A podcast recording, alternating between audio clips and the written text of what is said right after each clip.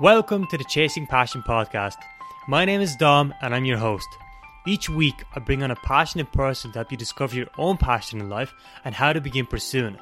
Thanks for spending some time with me today and let the episode begin. This week's guest is Daniel Tafano. He's a digital marketer, online fitness coach and an online entrepreneur. His personal Instagram, which is Daniel D. Tafano, contains content about improving your life, mainly by adopting a new mindset. Daniel is also the owner of several Instagram pages, including at Top Gym Tips and Physiotrician. Top Gym Tips has over 400,000 followers and Physiotrician has over 100,000 followers. He dropped out from college to pursue his own passion and is very successful in doing so. He's currently traveling the world and working remotely, managing his own online digital businesses. In this episode, some of the things we discuss are how to achieve financial freedom, what his day-to-day actually looks like, what are some of the books that have influenced his life the most. Thank you for listening to this week's episode, and without further ado, let's get right into the episode. Daniel, thank you so much for coming to the show. Really appreciate it. Pleasure being here. So, could you just tell us who you are, what you're currently doing, and give us some background and context behind that too? Sure thing. So, my name is Daniel Tafano. I'm a 21-year-old digital marketer, currently owner of Top Gym Tips Limited, and what we are is a digital marketing agency. And then on top of that, we do a bit of online personal training and overall business coaching for personal trainers and people just trying to grow their social media accounts. My background, I guess, I was a physiotherapy student. I did 2 years of physio in college. And I got to the stage where I turned around and said, okay, this isn't for me. But before that, I had started up two Instagram accounts. One being Physiotrician, which I think has like 130,000 followers now, which I don't really think about much, but it is what it is. It grew. And all that basically was, that started off as a project for me to stay consistent with my studies. So I was coming up to one set of Christmas exams, I think it was.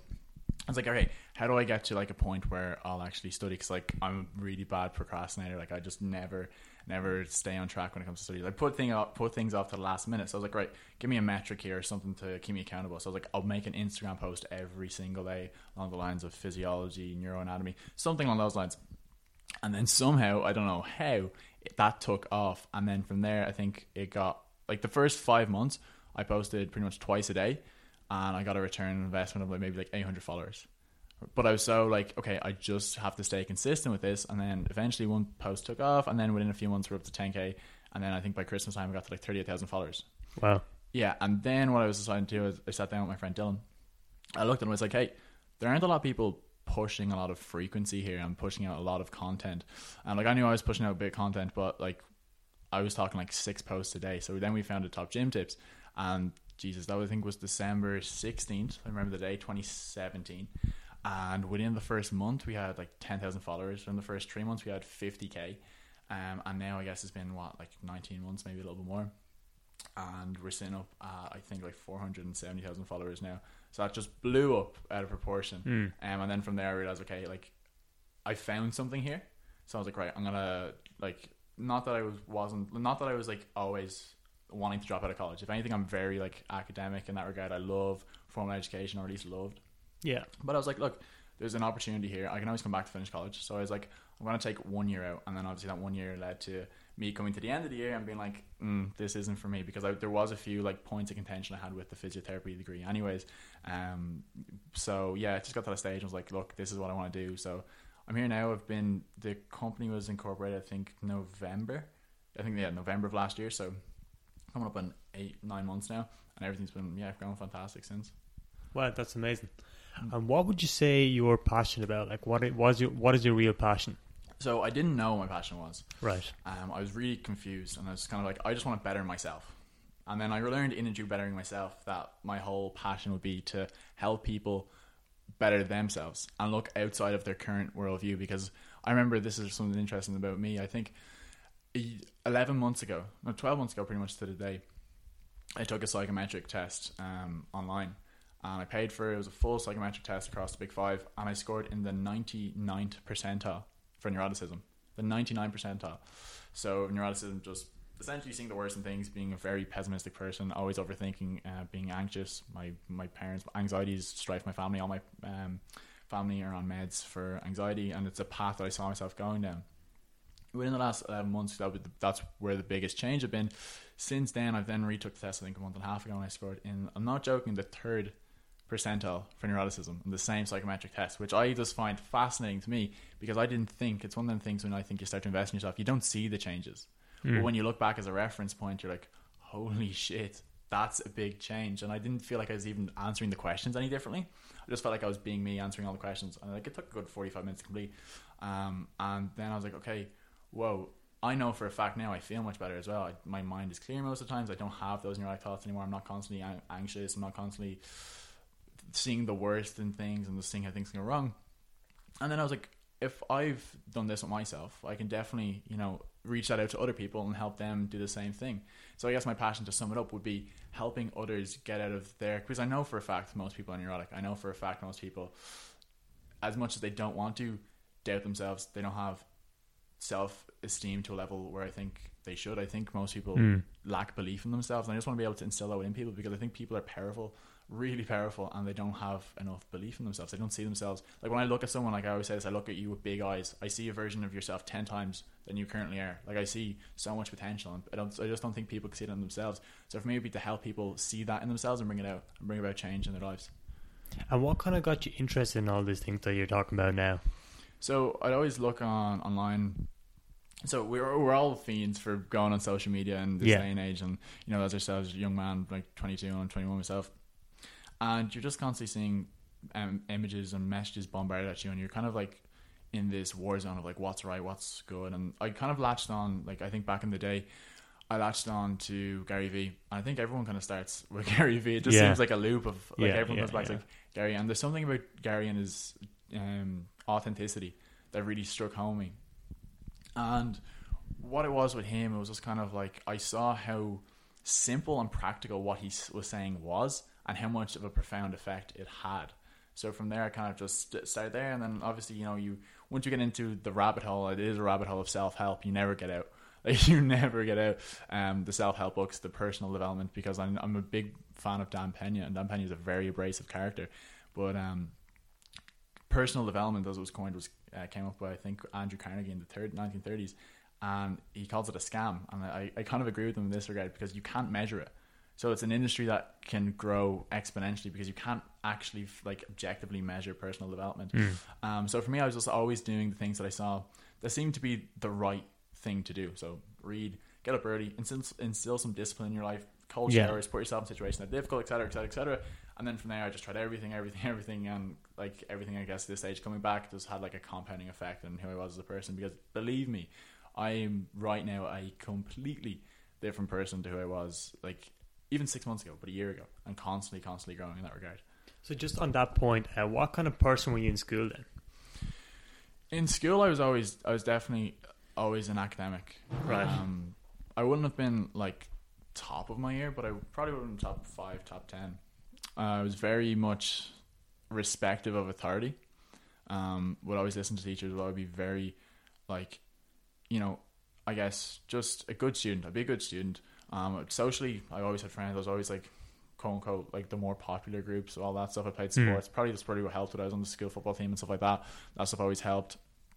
But I would say just a normal, like, good student who loved, like, I loved formal education. So for me, it was just, you know, I found out, like, because this is something I think, because people like you, this passion about, you talk about passion, and one thing for me was I was so passionate about physiotherapy. Like when I got into fifth year, right then I was like, some people literally, when they're filling out the CAO form, that's when they make their decision, and some people don't even make their decision then. So I had physiotherapy as number one, and I was dead set on that. Like there wasn't a question in my mind. I'm doing physiotherapy, I'm gonna be a physiotherapist. The goal for me was to work with a Premier League team, and like this is me, like this is so me. So I was like, right, I know for a fact, I think at the time physio was 550, and I was like, right, I need to get them points. So I just buckled down, I was like, right, boom, got the points in the end, got physio. And I was so set on that, and that, like, I was so passionate about that. And it's kind of confusing for me to be in a point. And I always say this to people when people are like, oh, you know, I like, people are like, I want to figure it out. I had it figured out, but everything just got flipped on its head for me, and I realized, hey, maybe this isn't what I want to do. So just something like, as a student, normal, like, I won't say goody two shoes, because I was definitely cheeky at times to teachers, but I was just like a decent student, I'd say, who took formal education quite seriously.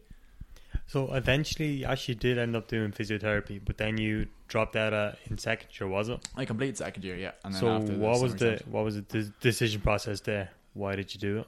Yeah, so the main thing was, okay, well, I have this foundation of success, and I knew the foundation would be transient, and it's time sensitive, whereas my degree wasn't. So I said, okay, look, we'll take a year. We'll just take a year out, and then see what happens from there. So I was very set on, I'm just taking a year out. I actually went to my student advisor, and I was like, she was like to me, it's like, look, people sit here all the time, and they say they're, you know, confident about coming back, and I don't see them come back. And I was like, Anna, I can't say 100%, but I'm 99.999% sure you'll see me back here next year. So, like, returning to the program. Funny enough, next year comes, I have the same meeting with Anna, and she's like, so what's happening? I'm like, yeah, and I'm not coming back. This is it. Like, I've made my decision. I'm just actually going to withdraw from the course, because I took a leave of absence, which you could do. We take up to two, I think, in UCD, 2 years out before you can come back. And I'm like, look, this isn't for me. Because in my head, I also reconciled the fact that I didn't want to be a physio anymore. It wasn't just college. I just realized that physiotherapy wasn't for me. It wasn't what I thought it was. So for me, it was like, it was a very easy decision to make. You know, it was very easy, because actually stepping away, I think that's something, when you're in the midst of something, it's very difficult to be objective about it. So when I stepped away, I looked at the course for what it was. I looked at the fact that a lot of the modules we were doing weren't applicable to the real world. A lot of time was spent on things which there's clear evidence to suggest don't work, or at least only work to the placebo level, which is like, okay, well then why are we doing this, and why are we learning about this, as opposed to fundamental principles that do work? So I was very confused, very frustrated at myself, and very kind of, I guess, like, that was a realization for me. Like, wow, like, you knew what you wanted to do, and you believed in this so much, and then it just turned out to not be what it was. So it was like kind of a thinking point for me there. And what did you do within this? When you took that year or whatever off, what did you do during that time? Good question. So, I mean, we finished then in, well, I guess July through to, I think, like June to August. I was pretty much traveling. With my girlfriend at the time, we traveled, came back. And then I was like, hey, you know what? I want to be a personal trainer. Like, I've been in the gym my whole life. I've always been in a gym. I haven't trained in a while now myself. But I was like, I'm going to be a personal trainer. So I went and did the 6-week personal training course out in Elite. And I was like, well, I have this audience. It's a health and fitness-based audience. Let me monetize in this. Let me go into online coaching, which is a huge, huge market. Anybody listening to this who's even thinking about doing it, do it. There's a piece of the pie for everybody. Every single person.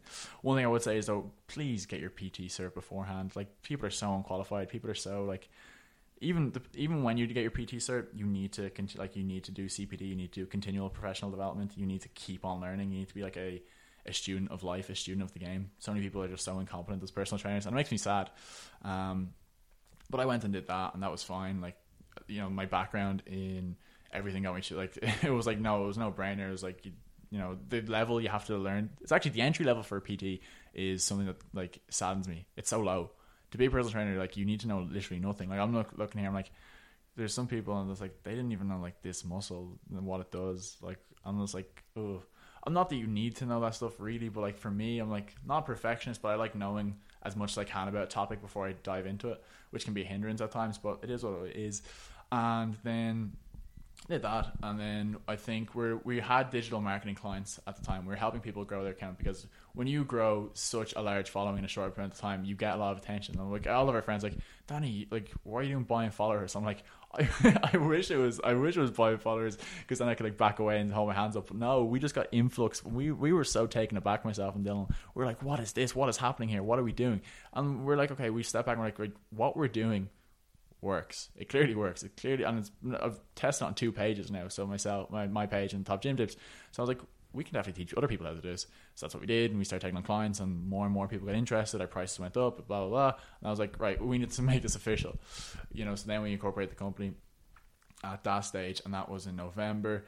Then since, I mean, it got to a stage where this is the thing I love about working for yourself and working online. You're working on hours, B, working online is phenomenal. Like, you can work remotely. So since, I'm going to say January, pretty much through to 2 weeks ago, I haven't really been in Ireland at all. So that's kind of what I've done. And a lot of that, I spent 1 month by myself traveling through Europe. And that was a month for me that just completely transformed my outlook on life, because I've always been independent, always been self-sufficient, but I've never moved away from home. So my parents are very protective over me. They're very...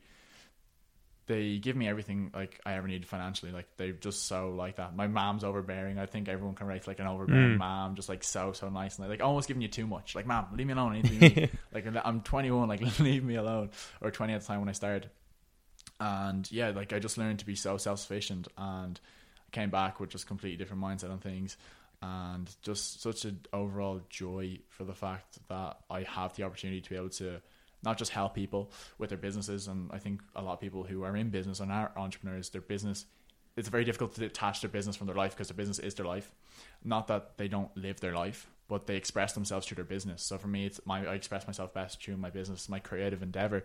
So it was just such a moment of realization, of pure gratitude over the past, year, that hey, I've been able to travel for 6 months or whatever it is, pretty much continuously, and still be able to work, still be able to make a living, still be able to pursue my passion, I'm just so curious, because you said you were traveling for quite a while by yourself around the world, mm-hmm. and you were working remotely. Mm-hmm. So what did your what did your day look like? Yeah, so depending on where it was. So I landed, my month of pure travel by myself was, I think, from the 11th of March till, till a bit more than a month, till maybe the 20th of April, roughly. So I landed first in Barcelona, and I only stayed, I did it wrong. I did it way too wrong, but it's all a learning experience. I only spent 3 days in each spot. So it was 3 to 5 days in each spot. Apart from Barcelona, which was the first place I spent 9 days. Very difficult to get routine. And I like a lot of chaos, because I like adapting to things. Yeah. So for me, most of my work isn't time sensitive, and I can batch it and get a few weeks work ahead. So a lot of it's content creation for other people, or check-ins and stuff like that. They are kind of time sensitive, but I'm a big man on routine. So for me, it was getting out of routine was really good for me. I'm a big man on routine. So I actually didn't have much of a routine, to be honest with you. It was that chaotic that I didn't know what time I was going to bed at. I didn't know what time I was going to wake up at. I was just let's just experience this for what it is.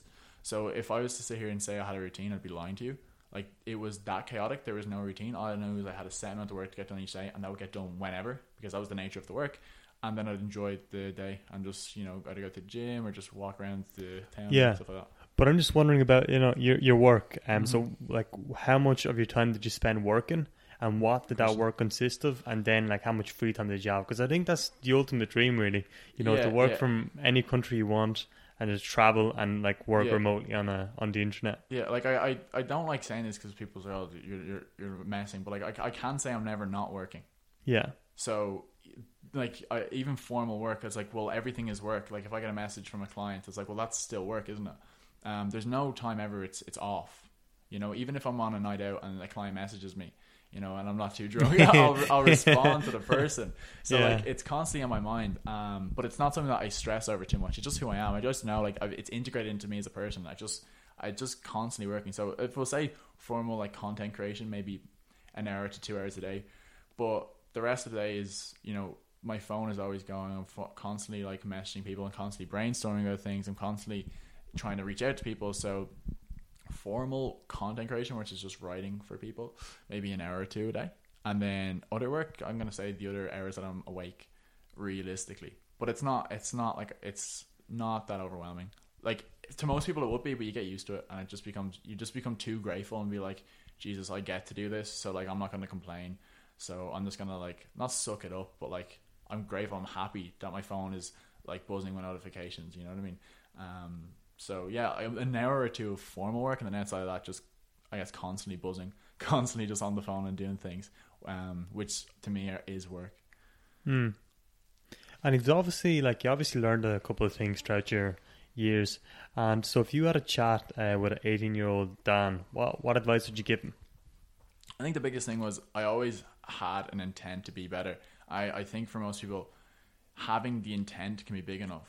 It can be strong enough to just get anywhere, because I'm a strong believer in a compounding effect, and the fact that if you just start now and just the thing of if you compound a cent for a month, and double it every day for 30 days, it's 1.2 million. If you start a day earlier, it's 2.4 million. Yeah. So I think start as soon as possible.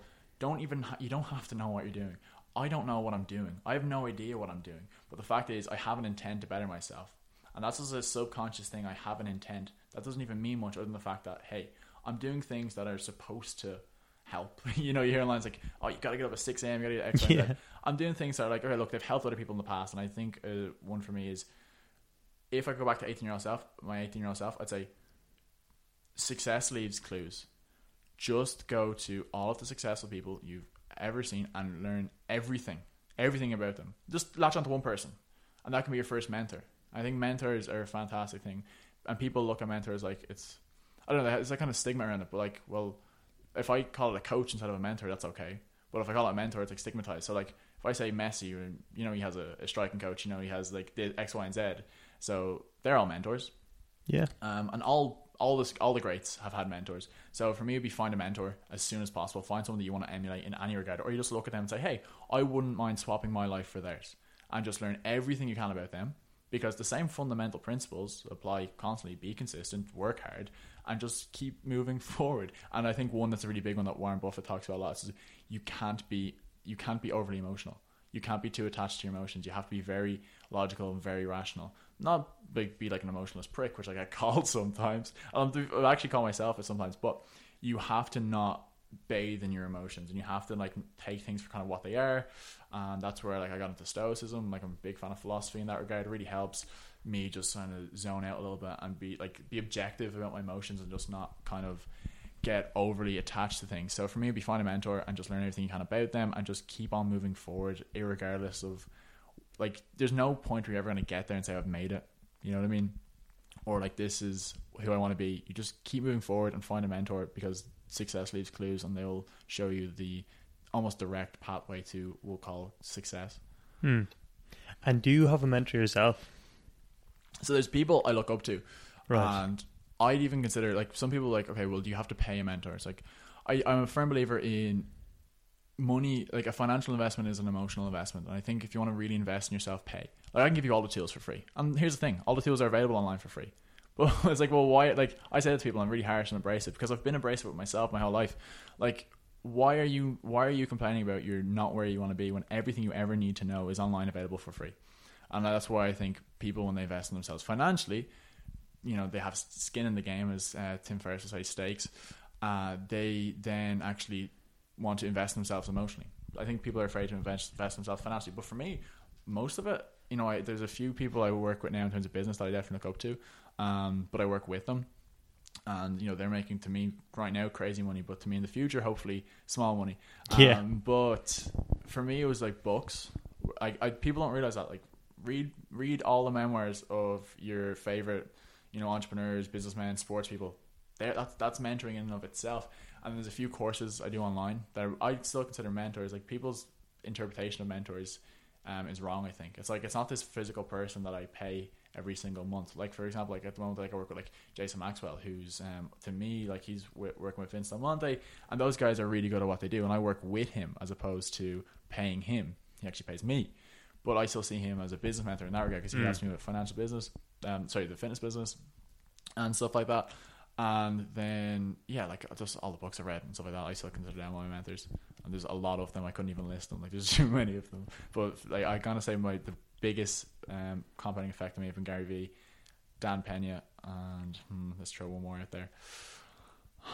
Maybe Jordan Pearson. Yeah, I'll go with them. Yeah, yeah. Oh, they're all amazing people. Yeah.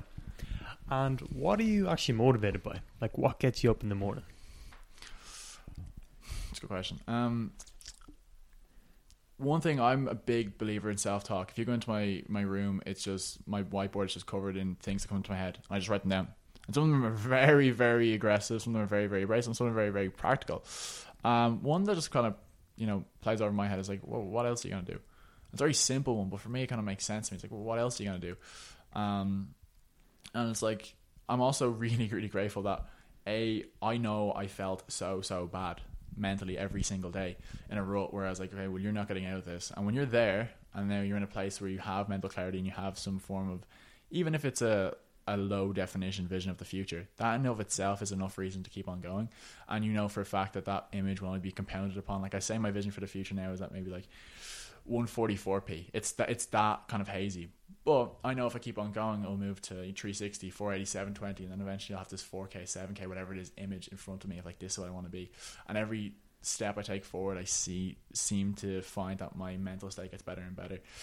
So for me, it's just realizing where I was and where I am. I'm like, okay, if we keep going, it's going to get better and better and better. Exactly. Yeah, and it's like, what else would you do? I'm really a firm believer in that. And what would you say is your most proudest achievement? I'm going to be honest with you, I'm not one to stop and smell the roses. Oh, yeah? Really not one to do that. I'm not one to look back and say, geez, I'm proud of that. I'm like, If anything, I'm always critical of myself. And I know at times I'm very hard on myself, but I know that's exactly what I need to do to keep on going, because I know for a fact I would love the attention, because I think humans, we're social animals, we crave attention, we crave admiration. I know if I stopped and actually, let's say, smell the roses and, like, you know, gave myself a pat on the back kind of thing for a specific achievement, I'd get bogged down on that. You know what I mean? I'd almost let it overwhelm me. But don't get me wrong, my self-love and all, like, I'm a big believer in that. Like, I look at myself in the mirror every day, like, and I say my affirmations. Like, I'm really, like, my friends like, Danny, you're a taft. I'm like, that's what I have to do to keep myself going. So my proudest achievement would just be getting up every single morning. And I know that sounds crazy to people, but it's like, hey, like, I'm keep on going. That's it. You know, that's, if you win your day every single day, it's like, you're still here. Like, that's my biggest achievement. Like, I'm still here. You know, and that's not like in a like nihilistic way. It's like, no, it's a practical way. I'm still here. Like, that's my biggest achievement. You know what I mean? So I can't pinpoint the moment. Like, there's definitely moments, like sporting achievements, business achievements, I'm like, wow. But I couldn't pick a specific moment that overrides the fact that I woke up this morning is my answer to that. Yeah, interesting. And, you know, you said you were like in a bad place, I guess, like a few years ago. Oh yeah, it's funny. And like what there's always a turning point, I think. And what was that turning point for you? Like, what made you go, you know, well, it's a process, I think. But like, what made you switch, you know, from that place to where you are now? It's funny because I look back and I was very immature. And of course, you look back at yourself. Like, I'm sure you look back at yourself 5 years ago and say, Jesus, that's different, Dom. Like, well, I can't even relate to that, Dom. And I look at myself and I'm like, that's not Danny. That's a different person. So like, I was in like a very bad place post my first breakup, like 2016, and I just went off the rails. Like, I was just like typical boyhood, like, you know yourself, like very immature, very egotistical, everything. And I was like, geez, like, I look back at that person, I'm like, you are a shell of who you currently are. It's very funny. Like, I'm like, Danny, like, up your game. I look back at that, Danny, and I say, up your game. But then I went through a second breakup roughly about a year ago, I think, at this stage, and I didn't really feel much post the second breakup. And the comparison between those two things for me was just like, oh my god, like, you're in a much, much better place now. But like, I just got to the stage where like I was too invested in the relationship at the time that I didn't focus on me enough, and then I was focusing a lot more on me come the second breakup, and I realized, oh my god, you get to focus on you more now. This is fantastic. Back then I was looking for problems over solutions, whereas now I provide solutions over problems. So for me, it's like, oh my god, I now get to invest 100% of my time in me, which is the best thing. Like, if anybody's listening to this and they think investing time in yourself is selfish, it's the most selfless thing you'll ever do. I know in and of itself, me inspiring change myself has inspired change in all of my friends. I know that for a fact. I know me investing 100% of my time into me gives the world the best version of me, which we all need and we all want. So I think being selfish is the most selfless thing you can do. Not if you're narcissistic about it, but if you're genuine and you just want to improve yourself. The world sees that. They pick up an energy. Like, when I see someone who's so self-determined and wants to better themselves, you can pick up on that, and it's a beautiful thing that really inspires me. Like, I looked at David Goggins a lot. He's an ordinary man. He's extraordinary at the ordinary things. All he does is like, he literally he's really like, you know, abrasive. He's like, fuck everybody else. I've just, you know, he's like, I don't know where the success came from. It's like, I was just focusing on me, and then all this fucking attention came to me, you know. And that's kind of like what I've noticed about my people kind of gathering around me. It's like, all I've done is focus on myself, and people are like, oh, you're helping me with this. It's like, hint, hint, focus on you, and the whole world will be a better place because of it. No, yeah, I agree with that 100%. Like, oh, it really gets me motivated when we talk about these things. And what I was going to say, you're talking about investments. So what do you think is the best investment you ever made, or most worthwhile investment, I guess? Yeah, so like overall encompassing in myself, but if I could boil it down to one thing, I mean, like I maybe bring it back to like a book or a course or something along those lines. I don't know, because I think everything in and of it's like, I think if I looked at it from like a univariant standpoint, that'd be very like, I couldn't find you a good enough answer. It'd be very something simple. It's very multifaceted. It would be a compounding effect of all the books I read, of all which I like. There are investments you pay. Yeah. You know? All the courses, all the people I reached out to. There isn't one at the moment that's standing out to me, but I think that's the thing, and that's something I like to touch on to people. People try and look for the one kind of thing.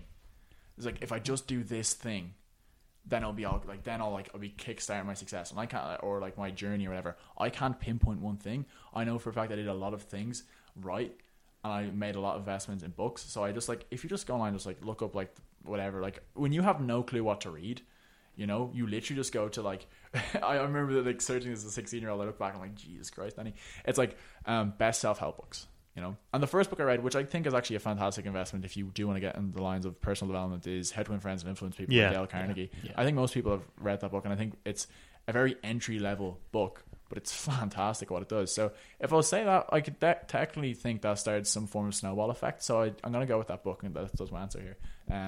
The How to Win Friends and Influence People by Dale Carnegie. Fantastic book. His stuff has stood the test of time. It's applicable in the 1920s, 30s, all the way up to now.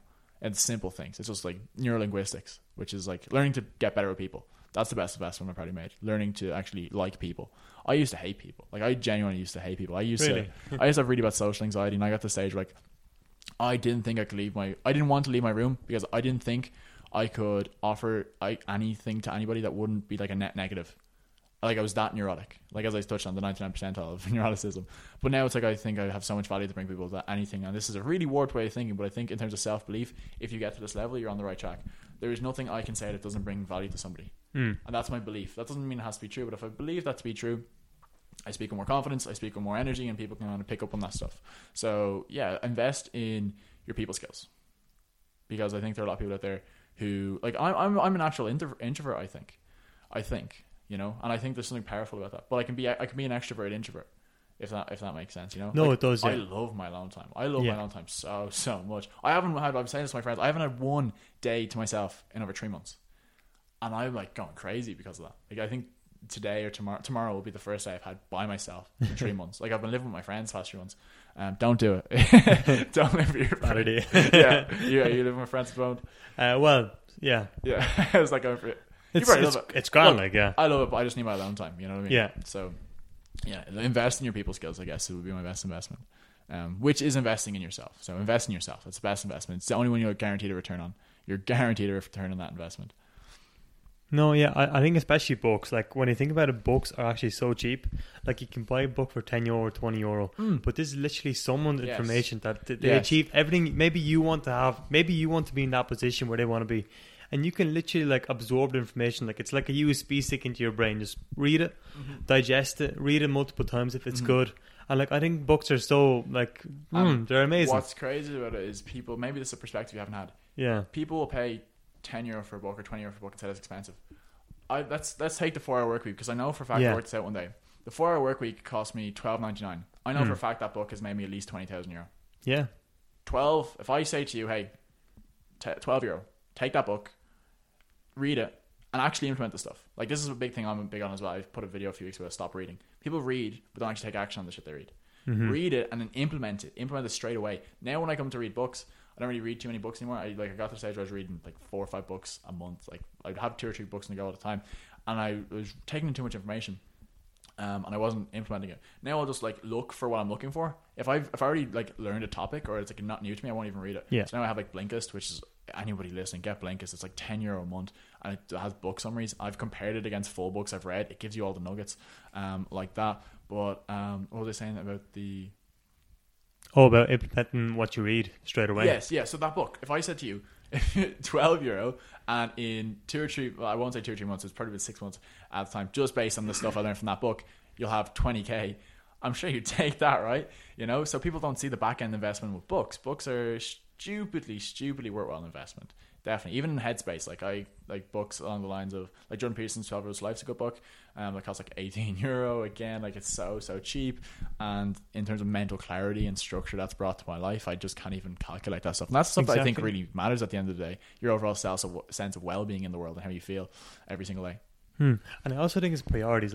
Some people say, "Oh, I don't have enough money," but then you see them going out during the weekend and buy a load of drinks. That's all bullshit. But yet they don't buy healthy food, they don't buy books and all that stuff. It just doesn't make sense. So I think it's all about priorities. Yeah. No, what are your thoughts on it? Yeah, no. To me, it's complete bullshit. People I think this is something I'm harsh on, really harsh on. But I think real on. People are just I think people are just lying to themselves too much. They just aren't real with themselves.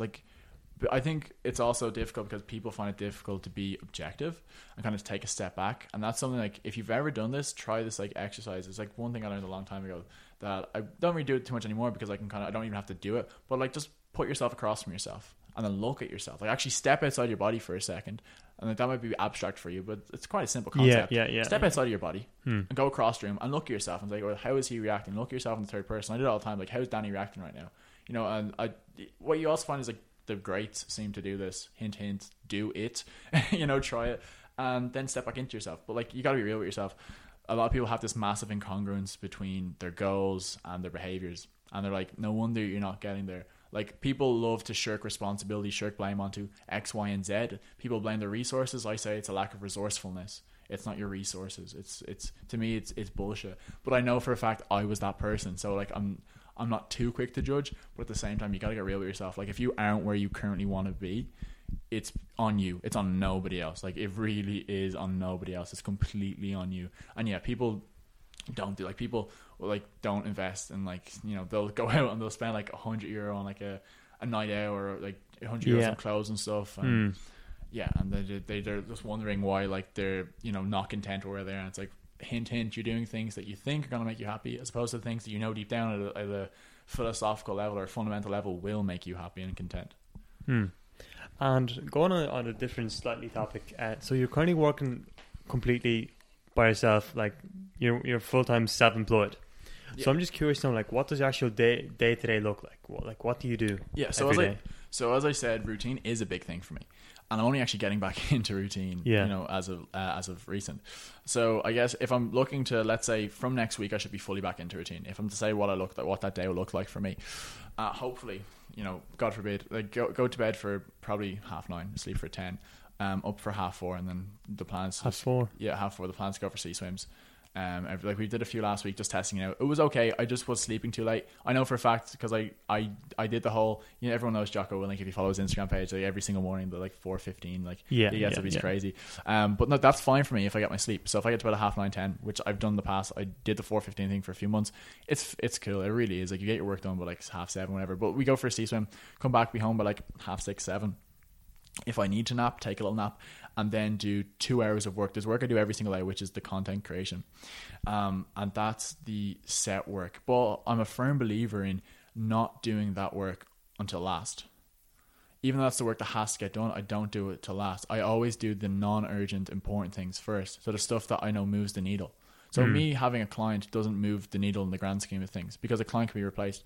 But me working on an endeavor that I know can propel me forward, from a business standpoint, is what I start on. So for me at the moment, it's working on some courses I'm developing. I'm developing a group coaching service, like a new one, that stuff, making connections with people, networking, stuff like that. That stuff's more important to me, so I'll do that first thing in the morning, because that's stuff that really moves the needle. And I think my work at this stage, which is like content creation, doesn't take that much brain power.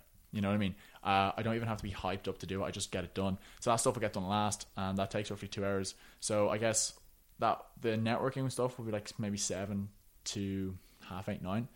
Then I'll take a break, you know, do some exercise, something along those lines. Then I'll come back, and then I'll do leads for a while. I love doing leads. Like, I love selling. I love selling to people, because it's a skill I never had. And once you get that skill, I'm big into neurolinguistics now, and, you know, influencing behavior, not in a bad way, in a good way. Like, Jordan Belfort is the master at that. Like, if you've ever watched even The Wolf of Wall Street, you just every single, I think, guy particularly who watches that just looks like, fuck, you know what I mean? Like, he's a very laddish guy, but his skills were phenomenal, and you can't deny him that. Like, he's a master at what he did. Then it would be get that work done, and like, realistically, I'd have all the work done for like maybe 3 p.m. And then I can do whatever I want with the day. But like, I could just maneuver that, you know, those 2 hours. Let's say I wanted to meet up for coffee. Let's say I had this podcast now, you know, I'll just move that. You know what I mean? So there's blocks, and they just get moved. So the day is very malleable, but I'm a firm believer in like trying to set a specific wake up time, because I think that kind of sets the tone for the day. Yeah. And once I get the non-urgent important stuff done by like 9, 10 a.m., the rest of my day is completely malleable. You know, there's a few blocks of like 90 minutes or 2 hours, 3 hours. They're completely malleable. You know, I can just completely like work them around. And then, as I said, I'm never kind of not on my phone, like working, which is something like I take 1 day a month off my phone. I just, you know, throw it in the drawer, go out in nature, just walk, and just leave my phone. And I can get a few days ahead of work in that regard. So it's fine. So my routine's just mainly the morning routine. I normally like scull some water in the morning, have a cold shower every single morning, like a freezing cold shower as cold as I can get. And that in and of itself, like have you ever gone into like Wim Hof or anything along those lines? Yeah, I love that man. Yeah, I love Wim Hof just because he's so crazy. But I get in the cold shower and legitimately like the water just gives you life. It's that cold, it hypes you up. It gets your nervous system in the sympathetic state. It gets you primed essentially for action. And then from there, I guess past like 9 a.m. the day is kind of malleable. It's not too, I'm not like too rigid. I've been called too rigid, but like I've been trying now to kind of make things more malleable and stuff. So maybe after 9 a.m, whatever happens. And what is your current source of income? Like, if you don't mind telling us about, where do you, how do you sustain, your travels, your food, your rent, all that kind of stuff? Where does your income come from? Me, me. So for the longest time, I was definitely financially dependent on my parents, and I'm a firm believer in now with this perspective. Anyways, if your parents pay for anything, they're doing you a disservice, not a service. If your parents pay for, if you're over the age of 18, I mean this. 18 is an arbitrary age, but I think it's a good age because legally you're an adult. So it's a nice societal standard to compare against. You are doing yourself a strong disservice. I really mean this. If your parents pay for anything, if they fund anything. So I live with my parents at the moment. That's one thing, right? But the past 6 months, I haven't really lived with my parents. And that's the one thing I want to change. One thing I'm sure you're aware, rent in Dublin is ridiculous. Yeah. But if I got some friends, it would be fine. I'm just trying to source them friends to move at the moment. But I'm also moving to Liverpool in a month or two, so it doesn't really make sense for me to do so. Throw 2 or 3 grand down for 2 months in a place, and you're not going to get a lease for that time anyways. So, current situation. But they don't pay for anything. And if they do, if your parents pay for something, it's telling yourself that you can be self-sufficient up until a point, and then you're not self-sufficient anymore. I say to my mom, Mom, if I have no money at all and I'm on the streets by myself, I don't want you to help me. And that's really war for some people. But it shows, I'm a firm believer in necessity forces action. If I can't get out of the situation, I'm a firm believer in, then I wasn't meant to get out of the situation. I think I try and push myself to make or break points as soon as possible. So for me, this is a make or break point. If I can't fund myself, you know what I mean? It's I can't fund myself. I need to up my game. I need to up my shit essentially. I'd be able to source income from somewhere. So reading a lot about money, and I think Robert Moore, the book Money is a really good book to read about money. He talks about how money is essentially just energy, and you can just attract money. And you look at Grant Cardone; he's the biggest one for this, I think, in the sphere of just being energetic and constantly being alert, and that attracts money almost, because money goes, or money flows where attention goes, is the saying. So currently, I guess there's a few streams of income we have. I think that's something as well. Do not rely on one stream of income. I know people it's very difficult to set up streams of income, but it's really not. At the same time, it's affiliate marketing. You can just reach out to anybody right now who has an affiliate program. Even if it makes you $20 a month, it just means if you lose your job, which is a possibility at any given time, hint, hint, the market's probably going to crash in the next 18 months or so. It's been cycling like this. History, tells a story, that you have something else to rely on. So for me, I have affiliate marketing, I have coaching, I have business coaching, I have content creation, I have account management, and then I have once-off consultation calls, once-off training plans, stuff like that. So there's a few different streams there, and then, that's kind of it, I guess. But there's 6 or 7 within them. Now, to be fair to you, they all do come from social media. So that's the one thing I'm trying to get out of now. I'm trying to get into kind of digital business, best place to start because there's no barrier to entry. But after that, I think you do need to move. I think you need to move in some physical product or something along those lines. So I'm starting up a clothing brand soon, which will come out in the next few months, because I'm always fascinated by e-com, and now with my practical marketing background, I have no formal background in marketing, which kind of helps me. I think being naive and not being an expert in the field is a very good thing, because you're not afraid to make mistakes, you don't overanalyze, etc. I'm gonna set up a brand there. And what else do I have? I think that's kind of it for the moment. So yeah, I guess I'm writing a book at the moment. So, oh really? Yeah, book? More so for my own self. Yes, I put aside the income to get it, the money to get it self-published. It should be done in the next 6 months or so. I always give myself long time frames, because things will get done when they're done. I'm 21. If I have a book published by 26, I'll be happy. If I have a book published by the age of 85, I'll be fucking happy. So if I get it published by the age of 22, I'll be very happy. So yeah, that's kind of where I'm at the moment. Huh. And it's very vague, but yeah, there's a lot of things kind of just coming in. Yeah. So there's a lot of things coming soon. Yes, I'm oh, there's always stuff in the pipeline. There always is. And I think like that's one thing. Just try shit. Like I've tried so many different things that just haven't worked, but it's fine. You know, it's like we're young, especially if there's anyone listening to this between the ages of 18 and 25, even 18 and 45. You have half your fucking life left if you're 45, hopefully. So like you got so much time. Just try things. What's the worst happens? You fail, like no, you just learn from that experience. You just find one more way that didn't work, and like, oh shit, thank you for that perspective. Let's go back in again. So, but that's one of the things I touch on. If you're emotional about it, you'll never win. If you really have emotional investment to things, you'll never fucking win. Not that I'm not emotional, like I have passion, you know, and theme of the podcast here, but I don't have any regret, any, you know, resentment, any anger towards the world or anything, because I, ultimately it's all on me. So if I'm angry at the world, I'm angry at myself. So that's the way I look at it. Yeah. Mm. And for someone who wants to do kind of what you're doing, so like travel and work for yourself, or just become financially, you know, stable on your own kind of income, what advice would you give that person? First thing I'll say is traveling is not expensive. We're from a first world country. I saved money traveling, and people don't understand this. I saved money traveling. So people are always like, well, how'd you fund that? Well, I actually made more money when I traveled than when I stayed at Dublin. Even though I'm living at home in Dublin, the cost of living in Dublin is extortionate. It's extortionate for what it is. And a lot of people are afraid to like push themselves out of their comfort zone enough to move abroad or something along those lines. I moved to Chiang Mai for a month. I was going to stay 2 months, but we just tested it for a month this summer. Rent for a month was, I think, €300. And in a five bedroom, well, it was 3 bedrooms, but it was like 6 beds in the house. And it was a big house for 3 of us, myself and 2 of my friends. The whole month in terms of expenses, I think I spent about €400.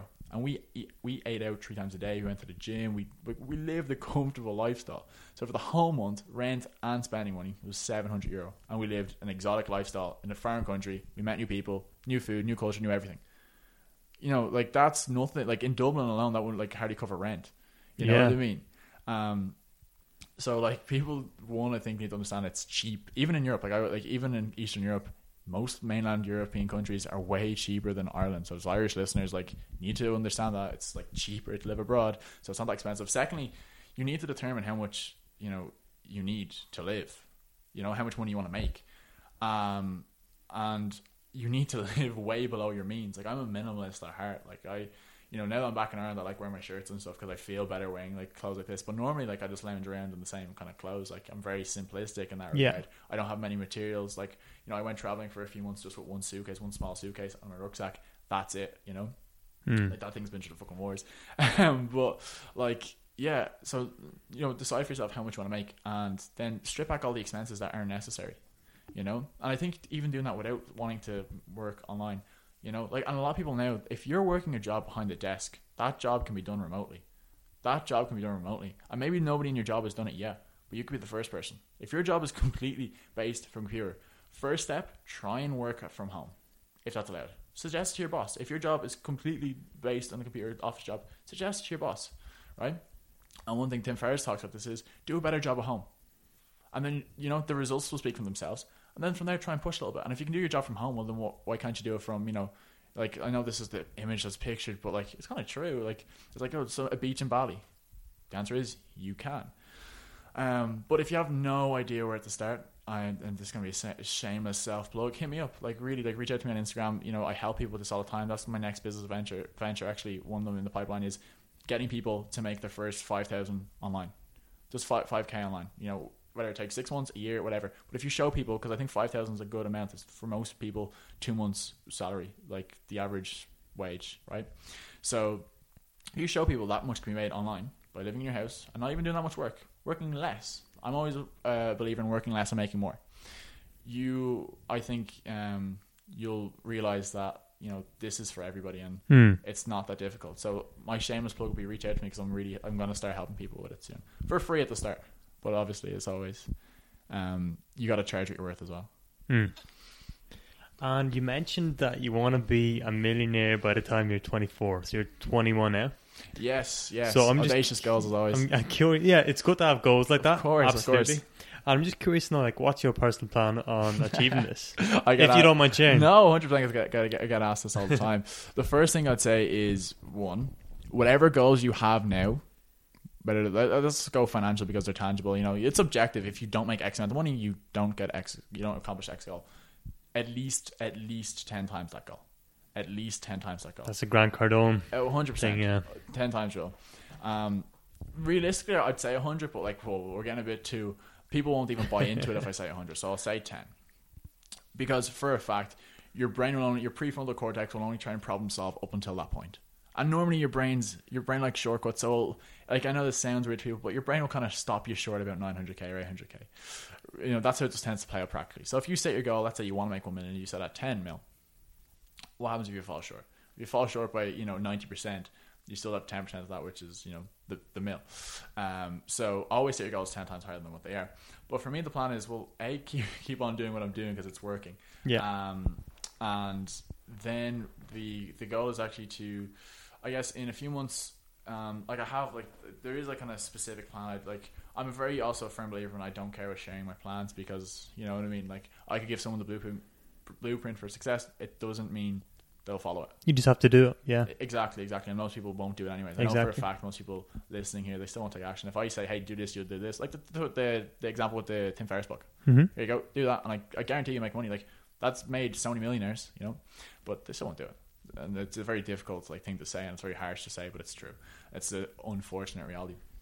But based on all the income streams that I touched on there, by the age of the end of 23, based on monthly cash flow, I should be a millionaire is the goal. I think that's the kind of way I'm looking at it. And then if the brand takes off, which I can't see it not because I'm looking at it from a long-term perspective, and I'm very naively optimistic, that should work. And hey, what's the worst thing that happens? I think I bet around five or 10K. You know what I mean? I'm definitely going to get close to it anyway, so 5, 10K shouldn't be too much at that stage. So that's it. And I think, just set your goals bigger, realistically, what's the worst that happens? You fall short. You're going to fall short anyway, so set bigger goals, No, I agree with that 100%. And if you could have one superpower, what would that superpower be? Oh, one superpower. Is that Tim Ferriss' question? That's a good question. One superpower. It's a very good question. Superpower. I would say be able to read people, but I think I have a good read on that already, really see into people's heads, because if you're trying to make a sale and I know exactly what you're thinking, your linguistics teaches this anyways, I can really push you in a certain way. But I think the biggest thing would be to, and I think this is a real superpower, have unwavering 100% of the time self-belief and self-confidence. And I think that's, and self-esteem, and that's the biggest superpower I wish upon anybody, because if you do that, there is nothing that you won't be able to do, or you don't believe you can't do it, so you're going to try, and you're going to try 100%. So that would be it for me. Have unwavering self-confidence and self-belief and self-esteem 100% of the time. What about flying? No. Look, dude, we can go on the jets for that, it's fine. Yeah, fair enough. And so just from all your experience so far, all the books you have read, all the people you've networked with in the past, if you could summarize three lessons that you learned, that really helped you the most, okay, what would those lessons be? Okay, one, this isn't really a mindset thing, it's a practical thing. Nobody is unreachable. Nobody's unreachable. So the first one would be, reach out to anybody you don't think you can reach. You look at them, you're I can't reach them. Bombard them. Don't stop. You'll get a reply. You will get a reply. Don't stop. If you if you stop, you've already failed. You're not going to get a reply from somebody. So reach out to people. Two, you, as I touched on earlier, you got to invest in yourself. You got to invest yourself way more than you invest in other people, and you doing so will paradoxically make sure you invest in other people more.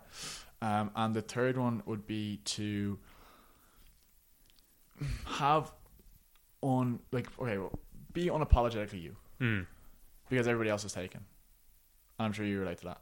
So just be unapologetically you 100% of the time, and don't stop things. I think I'm a firm believer in things just come to us and flow to us, and sometimes we put barriers on ourselves and stop, a filter almost, and stop us saying it. I think Aslan used to say with their music, it's it flowed through them and they used to write it down. Sometimes you'd think about it and it would stop that from happening. So just whenever you get a thought or something that comes to your head, just let it flow through you, and there'll be a barrier to that, and be unapologetically you. So if you get an urge to jump up, I do this a lot, when we're just out for a walk with my friends, I get an urge to do a cartwheel, I do the fucking cartwheel, and they're like, what the fuck are you doing? I don't know, man, that just had to happen, so I'll go and do the fucking cartwheel. So practical, do the fucking cartwheel. If you get an urge to do something, an itch, just fucking do it, just go for it, because you're gonna regret not doing it. And what's the worst thing that could happen? You know what I mean? So I feel that would be my three lessons. So I can sum it up. Yeah. And how do you approach learning yourself? Because like you're obviously constantly learning. And then what is your personal approach to learning? Like when you read a book, do you finish it fully? Do you skim through it? Do you like pick certain parts that you want to learn? Like what is your approach? You're going to have to find what works for you, or what works for the individual, because we all know there's so many different ways of learning. But for me at the moment, as with learning, it's number one thing is repetition. Number two is microdosing. That's very like, you know, that's this fundamental neuroscientific principle. If you want to instill change, you know, in your brain, you want to instill neuroplastic change, you got to microdose and you got to do it consistently. It's habit formation, simple habit formation 101.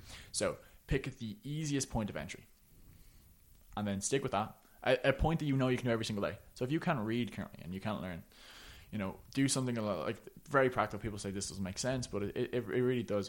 If you currently can't read and you hate this, like, you know, side of a book, pick up the book and commit to reading 2 words. Okay, you can manage that. Okay, let's up the dosage a little bit. What about 2 lines? Okay, you can manage that. Keep going. Keep pushing it until you know for a fact you won't be able to sustain it. So for me, you know, I started by 2 pages, you know, and then I got to the stage where it was 20, and then I got to the stage where it was 200. I was reading pretty much like, you know, I got to the stage for 1 month, I read like 20 books. You know, it was 200 pages a day. And that was being retained information. That was stuff I transcribed. So when it comes to learning from books, read it again, transcribe, read it again, constantly do it. I'll come back to the same books all over and over again. People think once you read a book, you're finished with it. It's like, no, you pick up that book 10 more times, you get 10 more lessons from that book. You have a new perspective every single time you pick up that book. So constantly pick up that book, keep on reading it, keep on looking at it from the perspective. And every single time you pick up a book or learn something, like this is one thing, we go in with preconceived biases and like limiting beliefs. Be so fucking open-minded. Go in there and say, I want my mind to be changed. Or go in there and challenge all your biases. That's why I love reading things that completely fly in the face of what I agree with. Because, you know, maybe I'm wrong.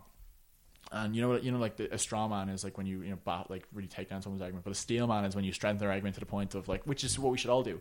So with our beliefs, steel man, I know it's kind of a tangent, but steel man, you're the opposing beliefs to yourself. Because your beliefs should be so strong that they should take down the strongest, you know, go at that person's, at the opposition's belief. But for me, learning microdose, repeat, rinse and repeat like that. Microdose, repeat. Find what the, you know, smallest step that doesn't have a barrier to entry for you is.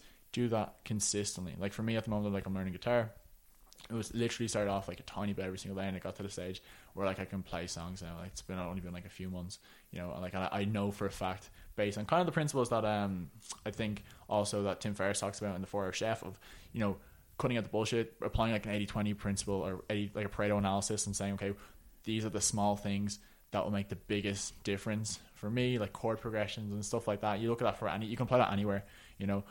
So find out what's most important to learn, the fundamentals, microdose when it comes to reading, I guess, or anything, and just continually repeat it. Otherwise, it won't stick, you know. And implement. Actually, to be honest with you, teaching. If you teach something, you know it. So if I'm teaching a principle to somebody, I have to know it inside out. So that's probably my last stage of learning, if we go a bit more advanced with it. Yeah. And you mentioned rereading books. So what are the 5 books that you keep rereading and come back to? 5 books. Okay, cool.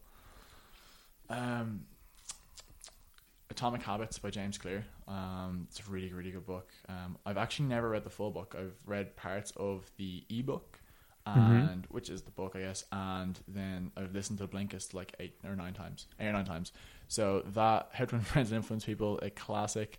Neurolinguistic Programming for Dummies. If you're into business, read that book. If you want to sell, if you want to influence, if you want to sell yourself, if you want to be able to bring energy to people, light up a room, etc., etc. Read that one. Yeah, I know, to be fair, I've read that a few times. The Power of Neuroplasticity, very good book. Would definitely read. Go into that open-minded. It's kind of like out there in a way, but it's really like, it's really interesting. And let's see what else. 10 Times Real, Grant Cardone. That's a really, really good book as well. Is that 5? Yeah, I think so. I think so.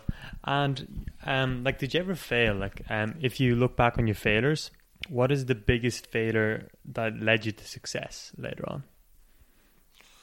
I fail every day. Like, I reach out to someone every day, I don't get a response. And that's a micro failure. But if I go macro failure, it would be I remember once I put out an ebook and I spent, I think, 4 months. Now, like, I look back at it now and there's so much to learn from it. Like, I just did so many things wrong. But I spent 4 months, literally, like an hour a day at this ebook, and I put it out. And I was expecting it to like do really well. I think on the first day, or the release day, I think I got like 4 sales. I put a low price point as well. And like, this is going out to a massive audience. Like, bear this in mind. And people also think this. Like, I saw this. There's this influencer that put up a clothing brand. She was an Instagram influencer with 2.2 million followers, as far as I'm aware. She couldn't sell 30 items of clothing. I've heard that one before. So she had to actually, you know, refund the customers and stuff. The clothing company, the manufacturer, the supplier wouldn't go there. So like, I spent 4 months of this thing, and you know, I just got like a big slap in the face. Like, 5 sales. What the fuck? Now, obviously, I look back on that and I just learned simple, you know, marketing. There's just so many things I look back and I'm like, fuck's sake, Danny, what were you doing? There's so many things wrong with that. The funnel was awful. I didn't even have any copy. It was just so ridiculous. But I don't really have any macro failures because I don't look at things from that perspective, if that makes sense. And I can't even fathom, like, looking at... Like, I just think I just didn't try hard enough. You know? When something doesn't go my way, it's like, I didn't try hard enough there. My regrets would be... Like, I guess regret would be something more so. Sometimes I feel it's just not doing more, you know, not trying more, you know, that would be it. My biggest failure probably would be not trying more shit, if I could sum it up like that. So I haven't really had any like big failures like that, touch wood, like the society would see as failures, you know, because I've been quite lucky in this regard, you know. I've been quite blessed that like everything took off the way it did. But I constantly tell myself, and I'm constantly setting myself up for it, if everything goes tomorrow, you know, I kind of want that to happen. I kind of want everything to, like, I want to wake up tomorrow morning and have no source of income. And I know it's really weird for people to actually comprehend. But I want to wake up tomorrow, have no source of income, have no business, have nothing, and start again from scratch. Because I think the process is way more enjoyable than the outcome. So yeah, I don't really think I've had any, like, by societal standard, big failures. I'm only young. I'm sure I will. Like, I'm sure I'll have some massive. I'm only 21. Like, yeah. I hope to be in this for the long run, anyways. And just because you mentioned ebook, and you said, "Oh, I would have done this, I would have done that," I'm just curious to know, like, what would you have done to promote the ebook better to get more sales? Yeah, there was like nothing. We didn't even touch email marketing. We didn't touch so many things like that. And now I know our fundamentals to the process. We didn't have any like launch campaign. We didn't have any lead magnet. Like, there's so many things like getting onto there that from a practical standpoint just weren't there. The funnel was awful. The video was awful. My tonality was shit. Very like, you know, there's so many things. The copy was awful. You know, we got a pretty bad copywriter. I could do a better job now myself. Like, I've been learning copy, and yeah, we just didn't market it well enough. You know, we just kind of put it out there and just expected people to buy. It's like, no, there's so many things behind selling. Like, you need to kind of make people feel lost almost without your product, and that your product is. And as much as I hate doing this in the health and fitness industry, is an elixir or like a at the end of the day, all you need to do is provide a solution to someone's problem, and it's a product that will work, you know. So that's kind of what I didn't do, and that's a fundamental thing in marketing. So back then, I don't know how long ago that was, probably over a year ago at this stage. I was just so like naive to all this. So sum it up, like, you know, as I touch on there, those things would be what I would have changed. And another different topic, but how do you approach your health, like nutrition? Because you obviously did some, you know, research into that and your personal trainer stuff. Yeah. So how do you achieve optimal health? I'm curious to know. Good question. What are your kind of thoughts on it? Two things that stand out to me on optimal health, and there's a clear body of literature on this. Number one would be that muscular strength in and of itself as an independent cofactor is correlated with life expectancy and overall quality of life. Get stronger. Number one. Like, fuck everything else. Let's go fundamentals here. Number two, psychological stress, subjective self-report. Out of 10, how do you feel on a given day? In and of itself is directly correlated, again, with life expectancy and quality of life. So I looked at those things and I said, okay, Pareto analysis. What are the two things I can do that can have the most carryover to my health? Get stronger, stress less. And it's fundamental to the way of living, Mediterranean way of living, what we say is Mediterranean way of living, slow-paced life, longer life expectancy, higher quality of life. Manual labor. I go over to my grandparents. Yeah. I go over to my grandparents in Italy, and they live in the countryside, and it's exactly what I see. I go to the graveyard, you know, because we visit the graveyard sometimes, visit relatives, and I see, you know, like, 96, 97, 98, 102, 105, 106. I'm like, what the fuck? Yeah. We don't see that in Ireland. Yeah.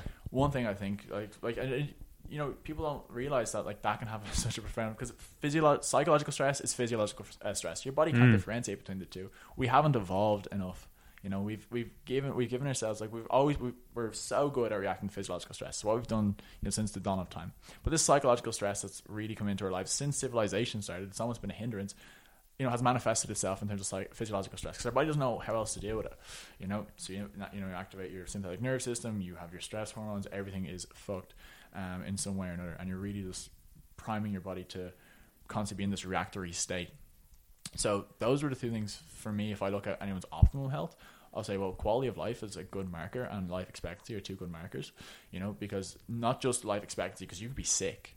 You could be sick and live a long life. You can live a long, sick life, and that's what a lot of people live now. But if your quality of life is there, which is normally directly correlated to your overall health and well-being, and a long life expectancy, oh, those two things, shit, maybe I should try and change those things. So those are my two things. Then step back a bit further if you want to go more into intricacies. Weird one, I guess I've been vegetarian for like 4 years now. Oh, really? Yeah. Oh. Funnily enough, and this is why actually I don't call myself vegetarian anymore, I guess, because in the past month I've eaten meat twice, and it's the first time I've done so in over 4 years. And I was vegan for a while. I tried everything. I think optimal health, you gotta have at least, I'm not 1% you got it, but you have to have at least I'd say 5 to 10 servings of fruits and vegetables every single day. Like, I'd probably have 10 to 15 easy. I would say over 10. Yeah. Okay. Fair enough. We'll agree there. At least, you know, 10 plus. Up your fiber intake, please. Like, your bowels will thank you. And yeah, like I this is always thrown around, and I agree with it. Like, eat like a vegetarian who eats meat. It makes sense, you know. Yes. It makes sense. Like, so, you know, mostly whole foods, and if you want to, like, I call it supplement with meat, fucking do so. You know, we can get down to ethical arguments. I don't really care about them anymore. Like, I'm very, like, step back from all of it. I'm just a habitual vegetarian at this stage, you know. So yeah, do so. But I really think, like, you can do all that shit, and you can, like, you know, do all that. But if you're psychologically stressed, we'll go with the one, I'll be logically consistent and say weak. That's correlated to a shorter life and a less, like, you know, lower quality of life. So it's like, which should I focus on? But obviously sleep's stupidly important as well. Although I'd be one to say, you know, do what I do, not do what I say, not what I do, because sometimes I'll go and I'll sleep 2 hours. I'll sleep five. Like, I remember a few weeks ago, I slept 12 hours in 5 days. Which is not great. Which is the first thing I want to say is not great. Mm. But there's a lot of interesting, you know, there's a lot of, like, it's more so how do you feel? And I don't get wrong, I agree, like, 7 to 9 hours of quality sleep is what I'll preach to the average person. Mm. But that's for the average person health. I know, like, my health is going to take an absolute beating for the next few years, and that can have detrimental effects in the long run. But I know for a fact when I get to the stage when, maybe I'll never stop, by the way, when I get to the stage where, like, everything, I have enough cash flow that I never, don't even have to worry about things, you know, that's when then I still exercise, I still, you know, I still eat, you know, all this. But yeah, I think, you know, increase overall muscular strength train, and decrease your psychological stress can have a massive impact on your health and fitness. But yeah, like, I've been, you know, firm believer, eat like a vegetarian who eats meat, and you're good to go. Like, you really are. Yeah, I follow the same kind of routine. Like, I'm trying to eat mostly vegan, so, like, it's probably like 90 to 95%, and I treat meat as a side dish, because I do believe that meat is still healthy. Like, liver, for example, loads of nutrients that, you know, you can't get from veg, like seaweed, fish. I think they're all good, but you need to, like, kind of be careful with it, because, like, it's a lot of it is pumped with hormones, and, you know, there's mercury, like, it's not sustainable and stuff like that. So I think, yeah, I'm with you on that one, that you should treat it like a side dish, if you know what I mean. Yeah, like, if you were to look at my food, it's like, are you vegan? It's like, technically, but, like, you know, sometimes I'll have some cheese in there, sometimes X, Y, and Z. So yeah, like, I'd be the same. I'd probably be like 85-90% vegan, but then it's like 10% of my calories. Like, I'm thinking now to kind of go back to that lifestyle, maybe 10% of my calories at a maximum on a given day coming from meat, because I don't think it's harmful. I like, especially in that regard, I think there's a lot of data that was extrapolated that I personally fell victim for. A lot of misinformation. I just wasn't as objective. I was very emotional, hence, like, kind of what, like, that's why it's such a kind of, like, captivating argument. I don't think it's a strong argument, but people buy into it so much because it's emotional, and, you know, we're emotional beings, so we'll latch onto something. And it's also a cult thing of, hey, I'm part of this group, this is my identity, this is something a lot of people who feel detached can grab onto something like that and feel part of something, and actually gives them some purpose in their life. That's why we have so many activists. Not to say that killing animals is wrong or right, that's a different argument, not one that I really, like, want to get down, because I think it's a futile argument to have anyways. But yeah, so health, fitness, vegetarian who eats meat, it would be my, like, simple slogan, if I could, which is like been said so many times. So I don't even know who it started with, but just follow that. Yeah. I'd also like to mention that, you know, when we talk about meat, I don't think we mean like processed meat, like chicken nuggets, sausages, like proper. Yeah, like go to your butchers. Like you know, go to your butchers, get some decent, you know, cuts of meat. Like that's what anything. Same with fruit and veg. Not that I'm like a big inorganic, but like like you can be a vegan and who just eats Doritos and Coke. You know what I mean? Like there's different things. We're talking whole food. You know, we're talking whole food, nutrient dense, high quality food. Realistically, yeah, no, I just wanted to clarify that. And actually, when you feel overwhelmed or just unfocused in general, how do you deal with that? Funnily enough, yesterday was the first day in probably 6 months I felt like that. Oh, really? Interesting. Oh. That's a good time, I guess. Yes. So yesterday I just felt so flustered. The culmination I was saying to my friends of I just hadn't had a day to myself in over 3 months, and I was like, holy shit, I need my alone time. Like sometimes I literally say it's Danny time, fuck off, and they get the vibe, but I haven't been able to do that in a while. So yesterday I just went out and just went for a walk by myself, just walked for like 2-3 hours, and it just I just need to get out and just kind of relax. Sometimes like I'll literally go into a park and like, you'll see me do this and like, who the fuck's that creep? I'll just lie down in the grass, and I'm really, really big believer in grounding. Like I really like taking my shoes off to get as much contact with earth as possible. I feel like it has a really calming effect, and there's a lot of literature to support it does have an anti-inflammatory effect, and it's a very simple thing to do. You know, so it's like people say that's woo woo. It's like, well, if there's hard science behind it, it's very difficult to argue with it, and it's a very simple thing to do, so why not do it? It's not going to have the cost benefit analysis of that. It's like, what's the worst thing that can happen of you just putting your feet on the earth? You know, it's not a bad thing, but the benefits could be there, and I've anecdotally found great benefits with it, so I'm going to continue on doing so. So that's it for me. Kind of I feel like I just come back to like nature. I don't know how to describe that other than that. Just get out, get into the outdoors, and just chill and kind of say, Danny, relax. You're so young. You have so much time ahead of yourself. Breathe. But I don't let myself like stay in. Once I get back to the zone, I say, okay, then let's keep pushing again. You know what I mean? I don't say, let's stop again. Let's relax again. I say that once I feel like my head's clear, I'm like, okay, let's keep pushing. Let's keep pushing. Keep pushing. So yeah, and I think your mind is like a muscle you train over time, and you get to the stage where it's really, really resilient. And yeah, as I said, like I used to get overwhelmed every day. One day in the past 6 months. And I'm back on it again today. You know what I mean? It's like you gotta be like that. You gotta like kind of get down, because you can have one bad day, but I feel like as soon as you have 2 bad days in a row, you're setting yourself up for a really, really bad time. Is my kind of outlook on it. So I try and nip that in the bud as quick as I can, kind of thing. So yeah, get outside, just breathe a little bit, tell myself, reaffirm myself, you have so much time, you're on the right path, etc, etc, etc. Because most of the things we like fear or we get anxious over are just so irrational anyway. So once you put words to them and rationalize them, they become lesser than what they are, and you kind of be like, okay, breathe, and just go forward again.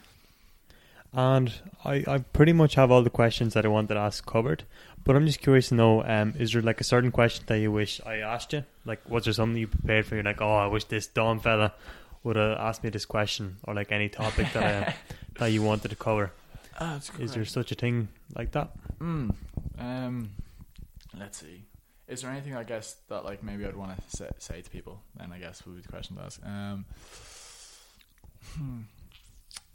I don't know. I think everything was there was good. I think one thing is though, like, what is the craziest thing you do? And I think one of them is like trying to intentionally put yourself in trying to intentionally inflict pain upon yourself. I don't mean physical pain, I mean mental pain, because I'm a really, really firm believer. in the fact that if you overcome that, life becomes so easy. So I think we all have this baseline level of contentedness. And if you push yourself so far away from that, when you come back to it, that's gone up. That baseline level has gone up, because at the end of the day, happiness is only a reference point from your baseline level of contentedness up and sadness down. So what I try and do is I try and put myself in situations which I know for a fact I've self-defined as painful and difficult for me. I try to do that on a daily basis, try and make myself uncomfortable doing stuff. Like, for example, I couldn't have done this like a year and a half ago. I was socially anxious. I couldn't speak to another. Like, I mean that when I said I could barely speak to my friends at times. It was really, really bad. So do things every single day that you know you don't like doing, and eventually you'll learn to love them. So for me, the cold shower, I hated that like so much. Now I love them. You know, and then now you have reference, and like people are like, how do you do that cold shower every morning? I was like, how do you not? You know, how do you not? Like a warm shower almost makes me uncomfortable now. Like, what's this? Because I know from pain we learn and we grow, and we don't from happiness. And that's something I say to people after, like, what? You don't learn anything from happiness. You learn things from pain. That's not saying don't be happy. You actually, in through that statement, learn to be happier for your present moment, because of the contrast of pain to your present moment. So yeah, that's what I say. Put yourself intentionally in positions of pain and intentionally inflict, and I say this in quotation marks, like harm upon yourself, because it's not harm in the long term. It's like, it's not the same thing. It's like hard choices, easy life, easy choices, hard life. So hard choices every single day and you'll have an easy life. Yeah, I like the way you mentioned that, because like I think the whole kind of, you know, doing things that are uncomfortable but you know will benefit you in the long term. So like I started doing this recently as well. Well, not recently, like about a year ago, but just like constantly doing something that's kind of weird, I guess, kind of cringy, mm-hmm. but you know it'll benefit you in the long term. So this may be like, you know, adding an extra sentence to someone, or saying hello to a stranger, like giving a stranger a hug, even like all this kind of stuff like really develops your confidence, 100%. And you're going to grow as a person. Yeah. So I really like the way you mentioned that, because I think it's so true. Yeah, just do simple things, like do something like what I try and do is like I try to say to myself, what is something I would never ever do? Hate to do that. Yeah. That's exactly the thing you should do. Yeah, because you've now grown as a person. You've now even from a practical standpoint done something you told yourself you'd never be able to do. That's inspiring in and of itself. That shows you that you're a better person than you think you are. That's inspiring in itself. It shows you have way more potential than you think you do, because you've self-defined that's something you could never do, and you've done it. Pat yourself in the fucking back, like fair play. You know what I mean? No, exactly. And you're always chasing to be like, you know, someone better. You're not looking at someone else. You're looking at yourself. Okay, who can I be in like 5 years time? And you're trying to grow towards that person. Mm-hmm. And like I think this is what Matthew McConaughey said as well. Like he's always trying to be his own hero, and he's never going to reach it. Yeah. But I think that's an unbelievable mindset to have. Like it's really good. I'm the same. I look at myself, I'm like, what the fuck would 30-year-old Danny say? Looking back at 21-year-old or 31-year-old, I'll put myself 10 years ahead. I like, he's like, keep on fucking going, you're on the right path. Yeah, kind of thing, you know. So yeah, I always do that. Like to say, hey, would I be happy with this transaction in 10 years? And if you would be, keep on fucking doing it. Don't you dare stop, you know what I mean? So yeah, a lot of the stuff I do now is planting seeds for the future. It's not kind of like, I know it's not going to like blossom now, but it's fine, because I'm, if you know, in 10 years. The same thing with guitar. I say I want to be a professional guitarist come the age of 30. It's in 9 years. It's like, so maybe I don't get there. Yeah, is that the audacious goal? Yeah, I'll be able to play fairly proficiently if I keep at it for 9 years. Exactly. You know what I mean? So it's like, cool, do that. There's no rush on things. There's no rush on accomplishing your goals. And what you'll find is when you accomplish them, there's going to be another goal. You climb one mountain, you'll see a bigger one. You won't, fuck, I have to climb that one now. You know, so, you know, set the goals as big as possible. Sometimes if you reach them, you can get very underwhelmed. And I'm actually, something I talked about this morning, I think, because I'm a big MMA fan, it's never been done. It probably never will be done. A triple weight UFC champion. If McGregor had that in his head, he wouldn't have went off the rails after he won the 155 pound belt, the lightweight belt. That's something I keep playing off my head. It's like, set your goals bigger. Just keep setting them bigger, because you have that relentless passion that you feel inside you and drive. That will go if you hit your goal. There needs to constantly be something bigger, bigger and bigger. So yeah. Yeah. And Danny, just the final question for you. Fantastic. So let's just say there's a billboard, and you could display whatever you want on this billboard, maybe a message, a quote, whatever. What would you put up on that billboard? Look at yourself. You're still here. You shouldn't, you know for a fact, there's places you've been compared to where you are now are way, way worse than where you are now. Going forward, you know that all you need to do is keep on doing what you're doing, because I'm a firm believer in things happen for a reason, and you just gotta fucking believe in yourself. I really think you need to love, like, you need to look in the mirror and love the vessel that you see. You need to do that, because at the end of the day, you're the only person on this journey with yourself, nobody else. Like, people say, I don't want to die alone. You're never not going to die alone. Like, you know what I mean? Learn to love this vessel that you inhabit, and just be fucking proud of yourself. Like, just take a step to say, I'm a fucking beast, and keep on fucking moving. Don't stop to reflect too long. Just look at yourself for a split second and say, I'm a beast. I do it. Whenever I see a mirror, I literally walk by myself and say, you're powerful. Thanks, I need that, Danny. Let's fucking keep going. So yeah, that's what I was trying to say. Sum that up somehow on a billboard. I like that. I like that answer. And yeah, so before we finish up, is there anything out there that you like to promote, say, or, you know? Just so, like, if there's anyone, I'm a big believer in, I feel like I've got onto something now, or I'm somewhere now where I definitely wasn't. I know for a fact that there are a lot of people who kind of want to do what I want to do, and it's only recently I realized that, there are a fucking lot of people that reach out to me and say, hey, I'd like to kind of work online. I don't feel like I do anything profound, but what I would say is, if you have any questions or anything along the lines of working online, you know, mindset, anything, if you like, I'm a big believer in talking to anybody about anything at any given time. So if you have anything on your chest or anything you want to talk about, I feel like a vessel for the universe. Like, unload your shit on me. Like, I'm so emotionally resilient. You will not hit me with something, and I fucking mean that. I literally say to people, try fucking make me upset. Try and provoke me. Like, you know what I mean? Try do it, because you're not going to fucking do it. Message me, hit me up with something that you want to talk about, and I'll happily give you advice. I'll happily talk to you for an hour. I'll pick up the phone with anybody, just chat to them for an hour. I was saying that before the podcast. I'll give anybody the time of day, because I know for a fact I was in a situation where I'd fucking love for just one person to relate to me. And I'll relate to you straight away, because I understand as humans, we're fragile, we're all fucking flawed, and we're all trying to better ourselves. So if you have anything to do, hit me up on Instagram at my personal page, at Daniel Tafano. The spelling will be written somewhere. But yeah, just do so. And if you have any even health and fitness related questions, like, hit me up. It's what I do, I guess. It's by trade, I'm a personal trainer at this stage, so hit me up, yeah, and I'll be glad to help in any way I can. Well, look, Danny, it was a pleasure talking to you. Really enjoyed the conversation. There's a lot of thought provoking things we discussed. And yeah, thank you so much for coming on. Likewise, Dan, pleasure for chatting to you. Thank you so much. No problem. I hope you enjoyed this episode.